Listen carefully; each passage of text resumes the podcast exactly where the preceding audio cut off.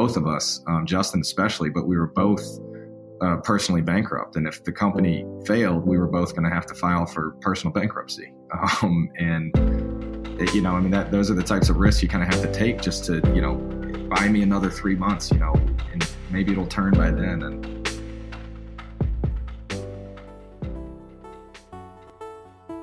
Welcome, everybody, to the Making the Brand podcast. My name is Billy Draper. I'm a venture capitalist at Draper Associates. But on this show, we're going to be talking about brands. We'll talk to founders and leaders of growing consumer companies that are finding ways to stand out, differentiate, and delight their customers. On today's show, we talk to Doug Bouton, co founder and president of Halo Top Ice Cream.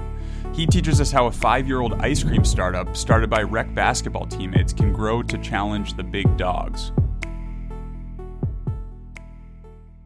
We are here on this episode of the Making the Brand podcast with a very special guest, Doug Bouton, um, who is the co founder and president of Halo Top Ice Cream.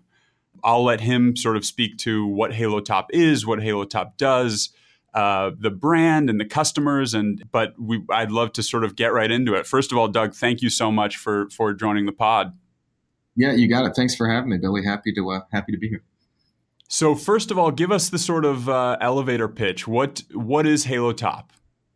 Yeah, I guess in its um, simplest form, and, and before Halo Top, this was an oxymoron, and and uh, people would kind of laugh you out of the room. But it's essentially healthy ice cream that actually tastes great. Um, nobody believed you. Um, nobody believed us, at least back in the day. But if you can, you know, execute on that brand promise, um, you know, sky's the limit. So, but yeah, at its at its highest level, that's essentially what it is.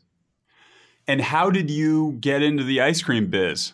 Yeah, so that's a an interesting question. I um my business partner Justin Woolverton, he he's founder and CEO, and I'm uh, president and COO.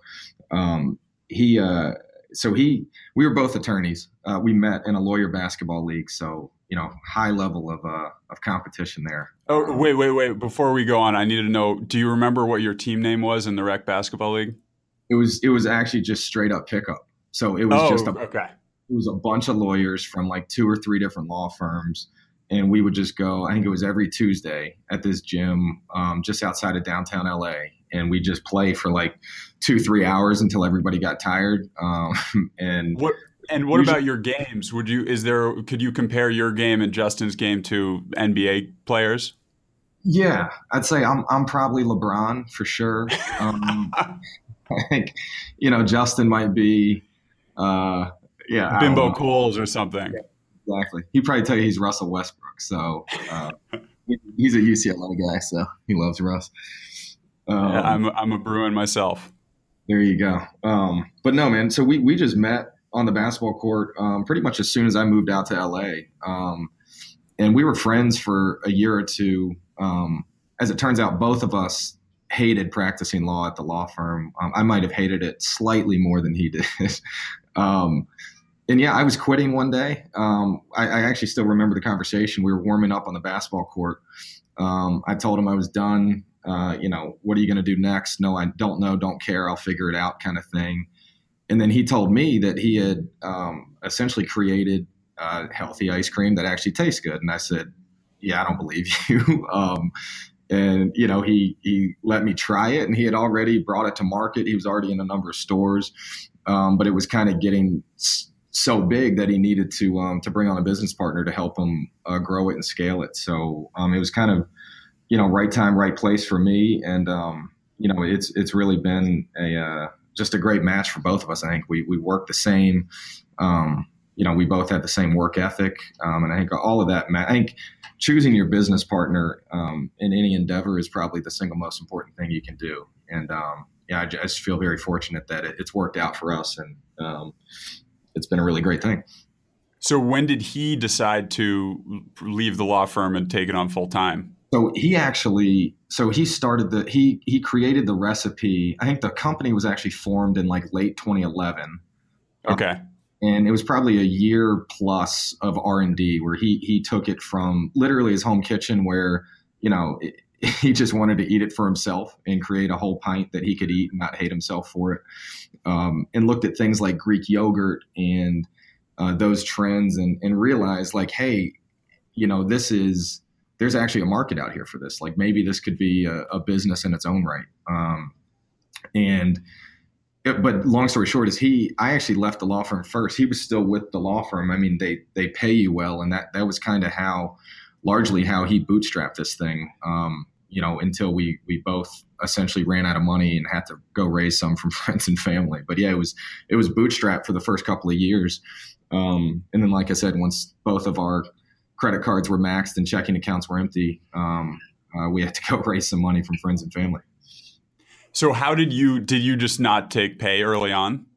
Oh yeah, we didn't. Um, I, I think the first I joined in early 2013, and I, I don't think we probably the first salary we took was in 2014. We raised money for the first time. We raised money twice. We did a round in 2013 that closed in September and a round in 2015 that closed in September. Both times were friends and family um, and everything like that. Um, How did you? I want to hear about that pitch. How did you pitch your friends and family? Say, you know, were your friends and family just so proud you were leaving the law firm to go make ice cream?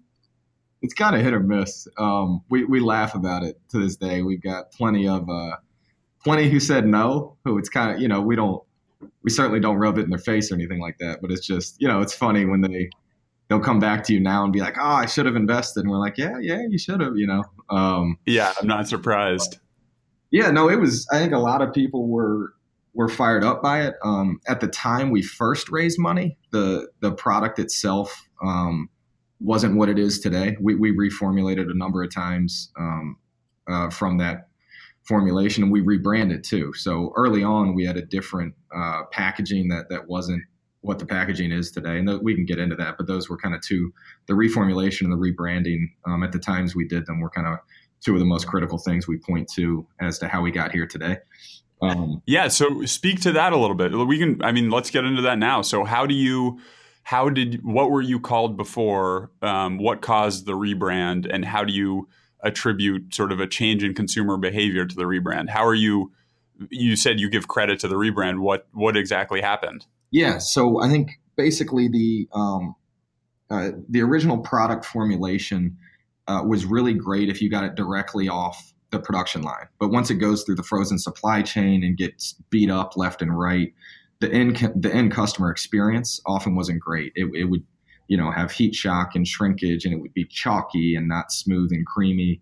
Um, so that was the product side. So Justin spent over a month, um, uh, you know, with a, a PhD dairy scientist, um, a consultant, and he basically ran hundreds, if not thousands, of tests over a four to five week period.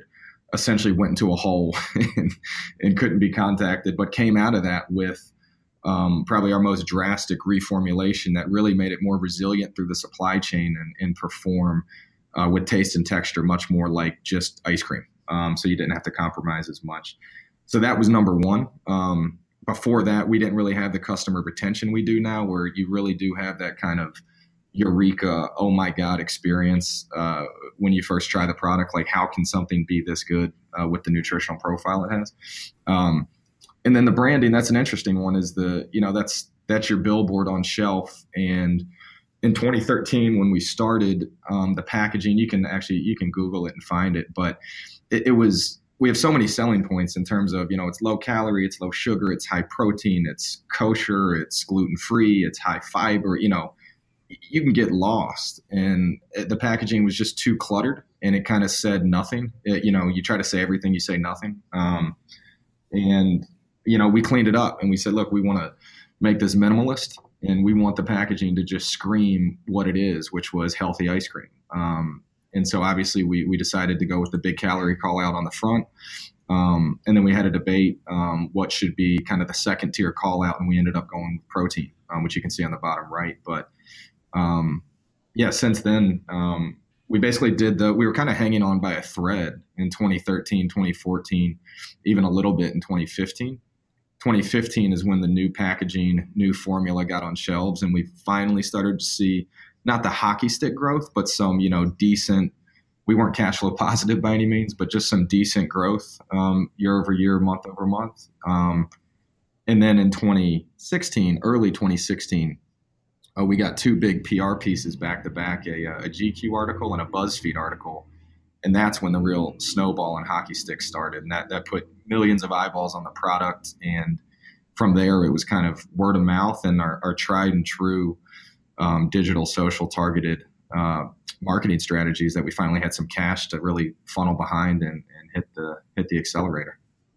And how did you come up with the? How did you decide to switch the name from Eden to Halo Top?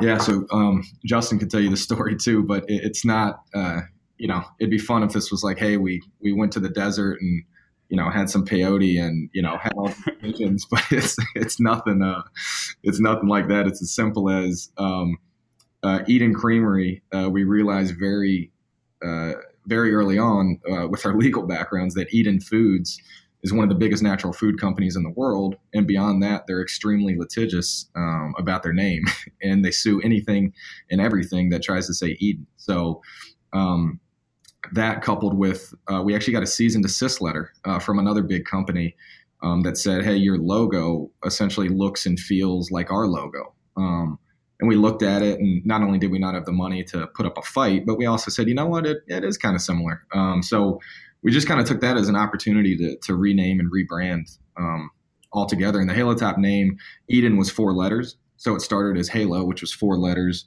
Uh, we had the gold lid on the top, which is kind of like the Halo top. Um, and yeah, basically, Justin thought Halo Creamery was, you know, not not nearly as punchy, and so we just came up with Halo Top because of the top.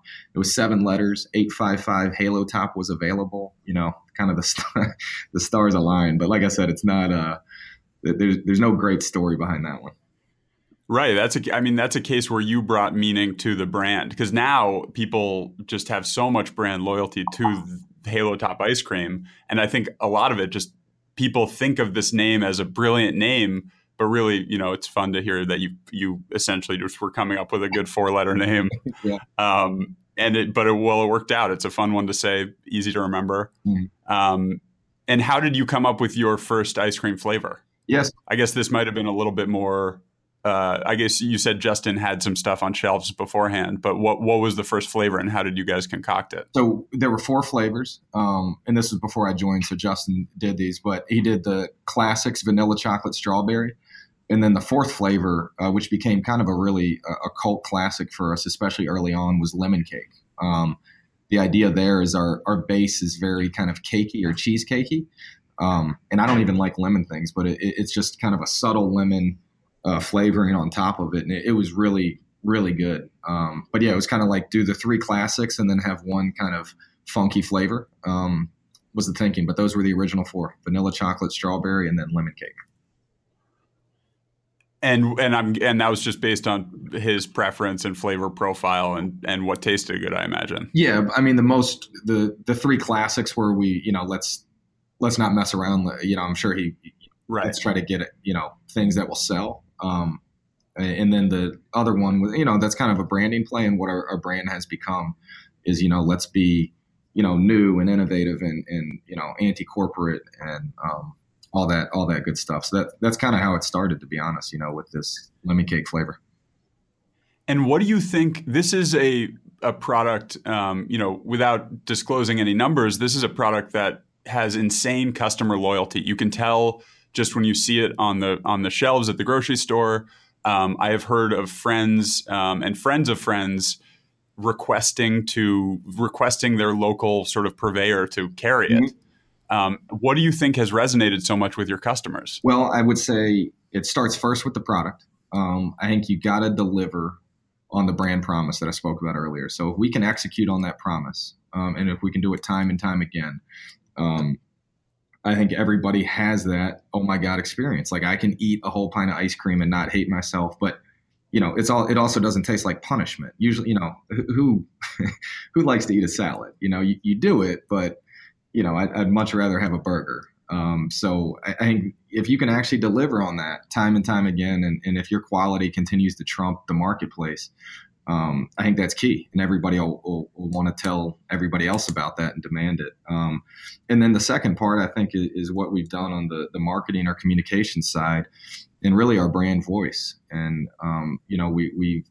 we've spent a lot of time and, and we've brought that all in house. Like we don't we don't outsource any of this, and we respond to um, liter- to today, still to date, we respond to ourselves um, in house at just about every comment we get, um, and you, we try to do it authentically, where we're actually you know engaging with the customer and speaking just like you and I are speaking today, not you know a, a cookie cutter corporate response that you copy and paste a hundred times for you know a hundred different comments. Um, and, and that I think that you know that that gives the brand personality that that you know they know they're real people behind this brand and it's not some big corporate multinational that like i said just has you know basically a robot copy and pasting the, these canned responses i think that that really matters when it comes to uh, to loyalty have you taken the customer feedback and sort of created any new flavors based on customer requests or um, change the formula based on customer requests? What kind of what kind of inputs do the customers have to the brand? Hundred um, percent.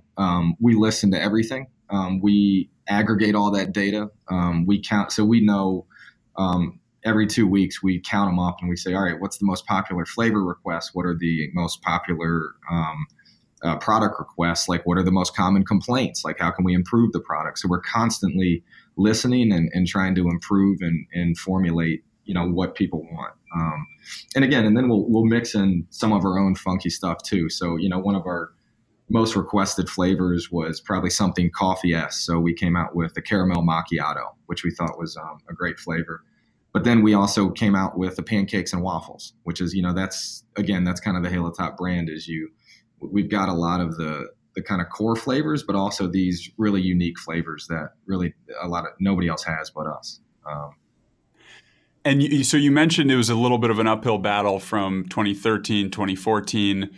You know, started to see moments, shining moments in 2015. What was the moment where you realized this is working? Was there a particular moment where you realized this is going to be massive?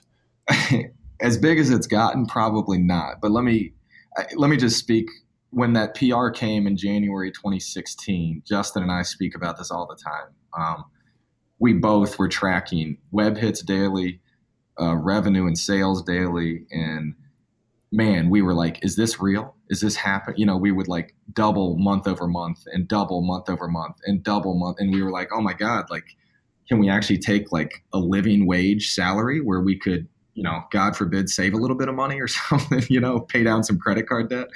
Um, and uh, yeah, and that was it. So it was, you know, it was probably February of 2016, March of 2016, April. I think, and we said, look, if April continues to trend upward like February and March did, at that point we're going to say, okay, this is real. This is happening. Like we are on, you know, we are on this exponential hockey stick growth curve, and and we're gonna, you know, strap on in and and you know, really since then it's been, you know, how do you how do you keep this train on the tracks? It's it's it's a wonderful, wonderful problem to have. But man, the the growth, um, all kinds of issues and strains on you know everything from supply chain to you know how do you hire fast enough, um, and and and we love it. It's it's it becomes a lot more fun when you know you you, you don't have to cut your salary and, and you're not contemplating what happens when the the money the the company runs out of money. You know, th- those are really really stressful, really dark times, and um, you know, I'm, I'm really happy that we we and proud that we made it out to the other side of that. But it, it is it, it, was not some it, it, wasn't destined to happen. You know, we we, we caught a lot of lucky breaks, um, and I think we made the most of them. But you know, we there's 10 different times we could each point to in our, our company's history where we I wouldn't be here talking to you today. Um, were there any were, were, there any points where you and Justin looked at each other like, "Hey, maybe this isn't worth it. You know, maybe we should get back and and beg for our our legal jobs back," I'll or say, or were you or were you sort of in it to I'll win say it? Two things there. Um, we always said, even in the darkest days, we'd look at each other and we'd say, "It's one. It's really nice to have somebody. You know, misery loves company. It's really great to have somebody in the trenches with you who who is." knows what you're experiencing and going through and you can talk to. But we would always say on our darkest days, on our worst days at Halo Top, uh, we're still infinitely better than our best days at the law firm. Um, but the second thing I will say is when we raised money in September of 2015 is when we closed on that round. And that probably would have lasted um, about 15 months. So it would have lasted until the end of 2016. And at the time, we were not cash flow positive yet. So we still were burning through cash on a monthly basis. And we said, it's too painful to raise money. We're not going to raise money again. So that was that was kind of our last shot. And that's why a lot of this is, you know, serendipity or serendipitous uh, when you think about it is, um, you know, we really were, were, our tanks were running close to empty with, with how much we had put into it. And we said, we got, one year left before our cash runs out, and if this thing hasn't turned by then to cash flow positive, you know, we're gonna we're gonna who knows what we're gonna do to be honest. But um, and then right at the start of 2016 is when we got that PR and the the hockey stick growth started. So it was um, you know, timing is everything, I guess. But that that's one of those things we look back at and we say, man, if it, it, I don't know if we could have hung on for another year uh, waiting for that, you know. So we're, we're just fortunate it happened when it did. So GQ and BuzzFeed is the is the cocktail you'd recommend. Well, I mean, they were it was back to back within like one week of each other, and both articles were like, I mean, they couldn't have been written better. As far as we we didn't even know they were coming. Um, the GQ one came out of nowhere, um, and yeah, we, we had no idea it was coming, um, and it hit, and it was I don't know if you've read it, but it's this guy Shane, who Shane ate nothing but Halo Top for ten days, which we do not recommend. It's not but he wrote this like really tongue in cheek, funny article about like what it's like to eat nothing but Halo Top for 10 days, which again, not recommended. Um, but it was this really well written, funny article that even if you're not in the ice cream industry, you, you know, I, I just think lay people would want it's, it's a catchy article. It's a, a, a catchy headline. And I, I, think it's, it's an interesting article to read, whether or not you're in ice cream, if that makes sense. Um, but that really put it on that. and I, I haven't read it and I certainly will, but how, and how you guys brought it in some ways, you know, your consumer understands what ice cream is and, and what a pint of ice cream looks like and how to eat it. So there's not much education needed there, but you were also bringing an entirely different product to the market. So how did you think about pricing it? Yeah, I guess we kind of looked. Uh, we wanted to be premium priced. Um, we we knew we were offering a product that had you know really top shelf ingredients and also the um, health profile that you know people pay a premium for. But also we looked at some brands and we didn't we didn't want to sell a twelve dollar pint. That's insane. So we, we, wanted to be, I guess I would say, slightly higher than a Ben and Jerry's. Um, but you know, so that we can still, you know, so people can still afford us um, everywhere, because uh, that's the goal is to, you know, get get our our pints everywhere we can get them and, and have them be affordable. Um, but at the same time, we didn't want to sell a twelve dollar pint. So, um, yeah, early on that was kind of the thinking. Although uh, it was very fluid to say the least, um, and you kind of. Um, you know, we started in the natural accounts too, like Whole Foods and Sprouts, where you know you can price a bit higher. And then as you get into the Krogers and uh, of the world, you kind of you know you have to come down a little bit. Um, but that that's been one of the the more um, uh, the more striking things, or I don't know how you, the more interesting things about our story is uh, retailers were so accustomed to selling uh, you know ice cream for 199 a pint that they didn't realize themselves that you could actually you know you could sell a lot of ice cream at four five even six dollars a pint and um, you didn't need to depress the price of the category. So it was really a learning curve for us and retailers, and continues to be because um, there's always price pressure.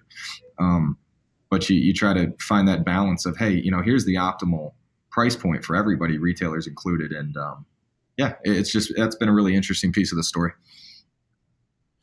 Do you do you and Justin have any sort of fun way that you secure your secret formula? Like you have to turn two keys, or you each of you only know three of the ingredients? not not quite. You know, we're not KGB, uh, but um, I mean, we're you know, it's it's the Coke formula kind of thing. You know, we it's a, a it's our most important trade secret, and we um, we protect it very closely. Um, we don't um, we don't actually don't. We, it's only on a thumb drive. We don't allow it on the cloud. Um, so yeah, we I mean we we try to do as much common sense things as we can, and and we've tried to learn and, and study. You know what what does a Coke or another company like that? What do they do? Um, because you know we don't need to reinvent the wheel here. Um, it's just a matter of you know what are the best practices to protect it. But no, we don't. it's not it's not KGB level. Like you need you need both of us to uh, to unlock it, and you know retina scans and everything else. It's it's not like there's yeah, there's some joke to be made about cold storage right now. I just don't have it off the top. Um, yeah, so well, that's I, that's pretty. That's a little cagey, you know. Not you know, air gapped computers, not connecting it to the internet. I think that's, I think that's wise. And now you're seeing. I've read a few articles about you know the big brands starting to come after you. You know, um, Halo Top has come up with a way to cut eighty percent of the calories out of a pint of ice cream and now you see your competitors coming out with similar offerings. You know, um, 300 calories in a pint, 250 calories in a pint. You've moved from playing offense, where hey, we're building out this category, we're the first to market, we've come up with this incredible formula, and now you have to shift to a little bit of defense. How do you deal with the big brand competition and and the gloves starting to come off?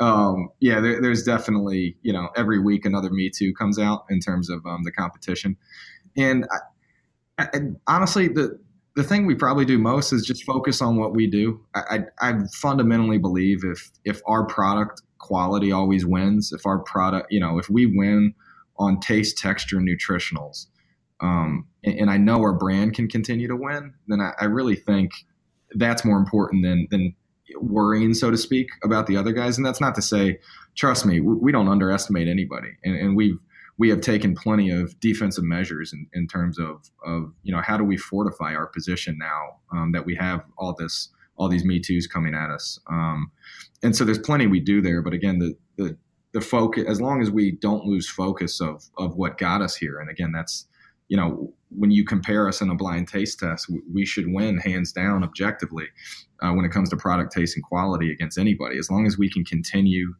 to win on that, then I think that's the most important thing. And tell me about your day to day now. So how, how big is your team um, now? So we're up to almost it's crazy. Uh, we are up to almost 100 employees, and that's in honestly about a, a 12 month period. We went from a handful of us might have been five or six to uh, close to 100 now, um, uh, which is crazy. So, yeah. And are they in? And they're distributed amongst Los Angeles and uh, Chicago. Uh, yeah, the mothership is is L.A., Southern California. So we, we probably have a good 80 to 85 there, and then we you know Chicago's about 10 or 15. Um, and how did you decide to head up the Chicago office? Yeah, that's uh well, I met a girl. I mean, that, that's always the story, right? So I uh, I was out in LA for five plus years. Um, met my now wife. She was in Chicago. Her family's here. Um, and you know I can work from anywhere. It's actually Chicago is more centrally located for for sales and operations, um, anyways, which which are two of the things I focus on. Um, At least that's what you told Justin. Yeah, yeah. You know, I had to tell him, hey, I met a girl. I'm going to Chicago. I guess we're going to open up a, a, Chicago office, so to speak. But um, you know, we it, it's all remote based, so we don't actually don't have. Um, I'm out in LA at least once a month uh, anyway, so I, it's essentially splitting time. But yeah, we don't have like a, a central office right now for um, everybody to go to. We we essentially um, we're trying to kind of strike that balance between you know both flexibility but also accountability and and the team camaraderie and and all of that good stuff. Um, and people seem to want to meet, you know, probably at least once a week in person. Um, and that that's you know once or twice a week in person seems to be the sweet spot where we'll we'll grab a, a conference room or a co-working space um, and, and, try to all get together uh, in Chicago or or LA. Um, and that's been working so far. Now, look, when we're a thousand employees, who knows? That's that's a whole different um, infrastructure. But um, for now, there, there's no centralized office. We largely just use kind of co-working spaces to um, to meet once a week. Um, that's incredible. You hear you you don't hear too many success stories of of distributed teams or working from home or um, anything like that. You're hearing more and more now. You hear about media companies that that make it work, and and in your case it, you know, you are a food company um, and you continue to develop uh, new ingredients and new products. But once you sort of line up your co-packer and line up your distributor, you become a, a marketing company. Is that has that sort of been the shift? Well, yeah, I mean you're exactly right. We we third part we use third parties to manufacture, to store, to ship. Um, and yeah, largely what the you know we manage the whole process. Don't get me wrong, but yeah, largely the company is it's a brand and it's a, a you know marketing and sales company, um, and that's what we do best. So um, you know we're not manufacturers at heart, and um, you know it's just trying to find the key partners and key relationships to make sure um, you know it runs like a well well oiled machine. But yeah, I, I think you're I think you're doing it right. You're you're scaling like a tech company scales in terms of sales, in terms of number of customers. It's absolutely incredible what you've done, and I think you're rewriting the playbook. That's a really interesting um, way to think about it. Is I guess the tech company. I'm not sure.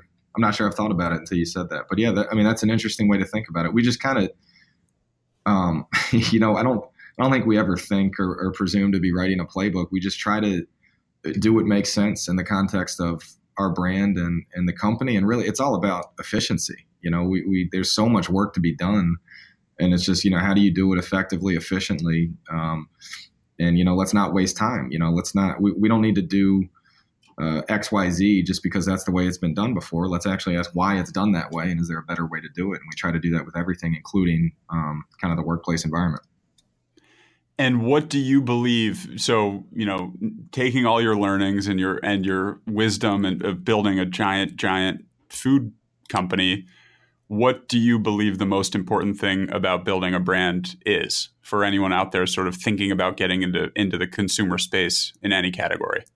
For sure. Well, let me again let me start by saying uh, I wish I had a, a formula, a playbook, or anything, but a, a lot of this you got to attribute to right time, right product. Um, so, I mean, I think uh, before it, it is so hard and painful uh, at times uh, before you know you turn cash flow positive that I, I think you got to uh, look yourself in the mirror many times and, and make sure whatever service or product uh, you're offering is kind of is worth the time and effort that it'll take um, to try to make it a company because again as as, great as people say Halo Top is and um, all of that stuff, you know, we we we couldn't, we might not be here. Um, and I, I, really, really mean that. I'm not just saying that. that there's so many times in the company we were not destined to get here, and it, it was uh, really, really hard at times, and, and we got a lot of lucky breaks. And if we didn't get those lucky breaks, we uh, we wouldn't be here talking. So uh, again, I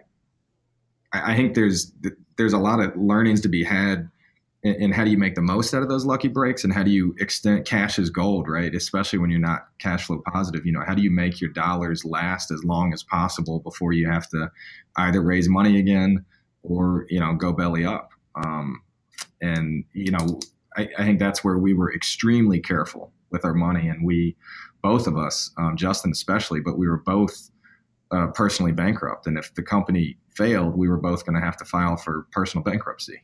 Um, and you know, I mean, that those are the types of risks you kind of have to take just to, you know, buy me another three months, you know, and maybe it'll turn by then. And um, so I guess, yeah, that's that's kind of what I know. I'm I'm talking a stream of consciousness and rambling a bit, but that's kind of. I wish there was some some magic sauce that that I could that I could give people, but it's it's really not that. It's um, you know, right product, right time, and then just being really really careful and smart um, with your decisions and your money uh, when you get uh, the breaks that you'll inevitably get. And and what's next for the brand? What's next for you? Are you do you want to grow this? Um, you know, to to to be compete with the the big dogs out there, or do you want to? Are you looking to sell the business at some point? How do you think about an exit? How do you think about what what does success look like for you in, in ten or fifteen or twenty years? Sure. Um, I can say number one is we. I can't tell you what what it looks like in the next year, much less 10. So we, we definitely narrow our focus um, to, hey, what do the next three months or at most 12 months look like? Um, and to us, I think it, it, it, number one, we're finally having fun. You know, it, it, once you, once you get through those dark days, you, you really appreciate just how, how fun it is. Um, you know, when you, you, you can hire employees and you can, you know, have a proper company, so to speak. Um, so we're, we're having a lot of fun right now and we're going to just kind of keep focusing on what we do best and you know at at our core we're an ice cream company so you know we're going to continue to innovate um, within that category. Um, we're going to continue to to focus on a, a new products like non-dairy and new concepts like our, our, brick and mortar scoop shops that we launched that have um, soft serve. Um, so we we think we have a lot of um, we, we, have a great starting point with our dairy pints and, and with kind of the natural extensions into the scoop shop and the non-dairy and uh, of course international. Um, we think that's uh, where the focus will be, and it's it's all about you know how do we how do we get our pints to um, to everybody that that would be in the market for them, and I think we're still the crazy thing is, I think we're still missing. I think there's a lot of people who still we do brand awareness studies and everything. And there's a lot of people who still don't even know we exist. So that's a great opportunity for us to, um, you know, how do who are those customers and how do we get in front of them and, and make them aware uh, that we exist and what we are. So you uh, publicly you've you grew the company, you know, something like 20x in 2016. You grew it at a crazy rate again in 2017. I think I have the next big idea to get you to to keep the growth rate up. Talk to me. Let's put this in the pipeline. What do you got? All right, so we're so I'm looking at the c- container here. We got we got the golden tops. Mm-hmm, mm-hmm. Have you ever seen a little movie called Charlie and the Chocolate Factory? I have. I have. Yeah. Whole movie based on the premise that there's a golden ticket in one of the pints. Eh, did you did you know did you know we did something like this? No, oh God, you already did it. So I can't take credit for this for this growth. Well, let me let me tell you how this idea played out. Um, we uh, in June of 2017, which was the five year anniversary of the when we sold our first pint, which was June 2012. We took uh, we have these heat seals under the lid. If you're familiar, they're also gold. Um, and what we did, you know, kind of a la Willy Wonka, was we created uh, five winning tickets under the heat seals. And if you pulled back the heat seal and, and you got one of these winning tickets, um, man, it was a, a, great gift. I think you got an all expenses paid trip to Hawaii for two, um, and you know, a, a, a, swag bag and all that good stuff too. Um, and pro- it might even even been like a year's worth of ice cream. But um, man, executing that at the time a lot of people, there was only one. I think we ended up putting about 12 out on the market because people just kept throwing them out without looking for them. yeah. So it ended up being a classic bust um, where nobody was redeeming any of them. And then, you know, a couple months later, we, you know, in a self deprecating way, just made fun of ourselves um, for we tried something that we thought was going to be like, you know, what a great way to reward our fans and, you know, have a, you know, gamify it a bit. Um, and then it ended up just being a bust. Like I, I, don't know if we didn't communicate it widely enough, and if people weren't looking for them, or, or if they didn't know where to look. Um, but for whatever reason, um, it, twelve pints were purchased uh, that people just threw away their golden ticket um, that was going to get them this you know trip to Hawaii and, and all this other stuff. So uh, that is incredible. I did not, I truly didn't know that, and uh, I'm glad you at least tried. Yeah. And I'm glad to. I'm. It's good to know that it's not as effective for the hyper growth that I'm looking for as I expected. We have a couple of those, and they're probably more fun than our marketing success stories. Is what are our because again, we're always going to be the the type to hey, let's take a chance and see what happens. Um, that one we we all thought was going to be a big success. It wasn't. There's another one where my little brother joined Justin and I really early on, and and you know kind of w- was just there. I mean, he was out in LA kind of doing the struggling actor thing. And instead of bussing tables, we said, hey, you know, we've got enough work that can keep you busy. Why don't you just um, come work for us for 10 bucks an hour or whatever it was? Um, so he was working with us, but always, we would always just laugh. Like one day, we want to get a life size pint suit and make Ryan put it on and, and walk around it. and uh, inevitably, uh, you know, once we could take that chance and, and build a pint suit, we did and we sent him to a college campus thinking, oh, how fun, how funny will this be? Him walking around in a pint suit. And it was just another classic flop that nobody wanted him on campus. They were just annoyed to see the pint. And we cut it. I think he was supposed to be there three or four days. By like day two, we said, hey, catch the earliest flight home. Just get out of there. you know, it's just, it's not working. Uh, it's you know the, the video, I, the video I, awkwardly painful to watch, but um, I, I, wouldn't say massive flop. You still got to torture your younger brother, which I think is every older brother's dream. That's, that definitely makes it worth it for both Justin and I. We, we always, there's a, you know, there's a case to be made that you started the entire business just to have that moment. I'm not even kidding. Uh, Justin and I would both agree. You know, the one thing we want to do. How do we define success when we can get Ryan in a, a life size pint suit and make him walk around it? So.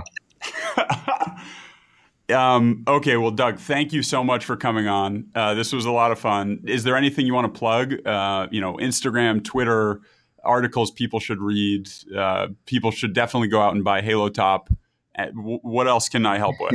I think we're good. You know, we're just, you know, not the types. I'm, we're not on a book tour or anything yet. But um, look, I, I, really appreciate the time, Billy. Like I said, it's it's fun to um to kind of go down memory lane and and and have these types of, of talks. So thank you, thank you for having me on and for the opportunity. I really appreciate it. Yeah, absolutely.